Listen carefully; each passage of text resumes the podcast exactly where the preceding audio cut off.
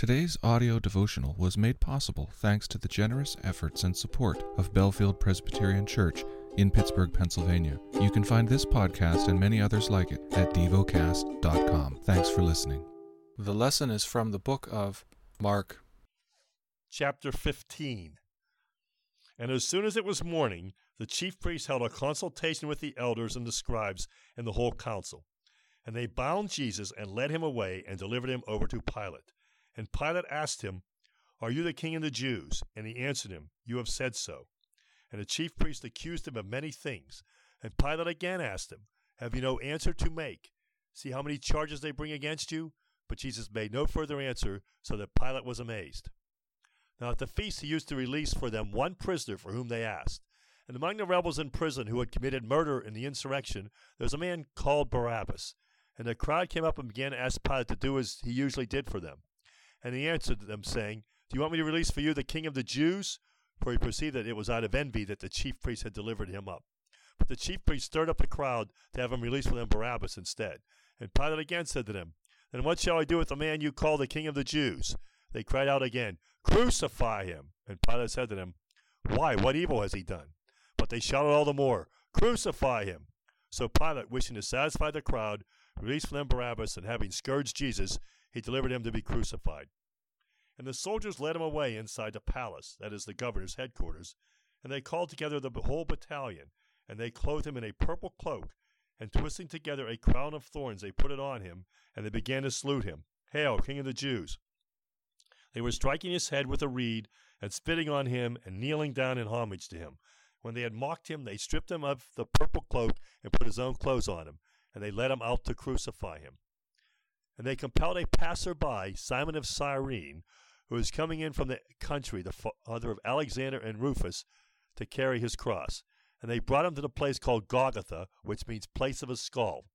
And they offered him wine mixed with myrrh, but he did not take it. And they crucified him, and divided his garments among them, casting lots for them to decide what, we, what each should take. And it was the third hour when they crucified him. And the inscription of the charges against him read, The King of the Jews. And with him they crucified two robbers, one on his right and one on his left. And those who passed by derided him, wagging their heads and saying, Aha!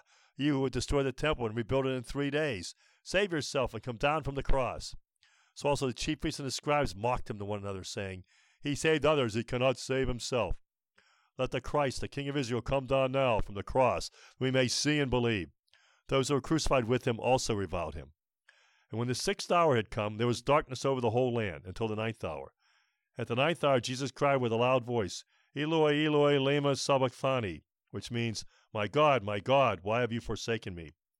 And some of the bystanders, hearing it, said, Behold, he is calling Elijah.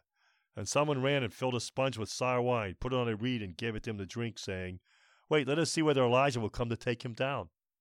And Jesus uttered a loud cry and breathed his last and the curtain of the temple was torn in two from top to bottom. And when the centurion who stood facing him saw that in this way he breathed his last, he said, Truly, this man was the Son of God.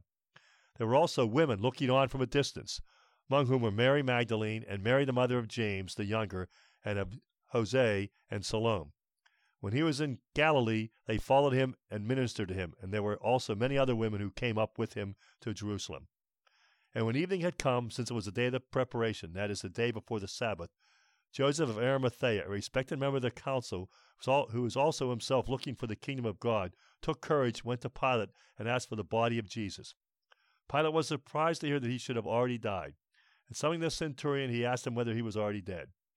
When he learned from the centurion that he was dead, he granted the corpse to Joseph. Joseph brought a linen shroud, and taking him down, wrapped him in the linen shroud, laid him in a tomb that had been cut out of the rock. And he rolled a stone against the entrance of the tomb. Mary Magdalene and Mary, the mother of Jose, saw where he was laid.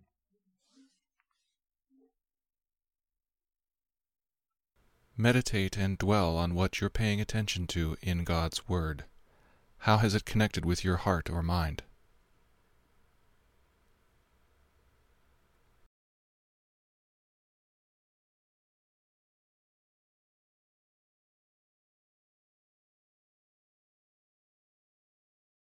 Pray to God freely about what has moved you today. Turn your thoughts to Him and enjoy His presence. we offer the following as prayer topic suggestions. For Australia, for those in the military and peacekeepers worldwide. Thank you for listening to DevoCast.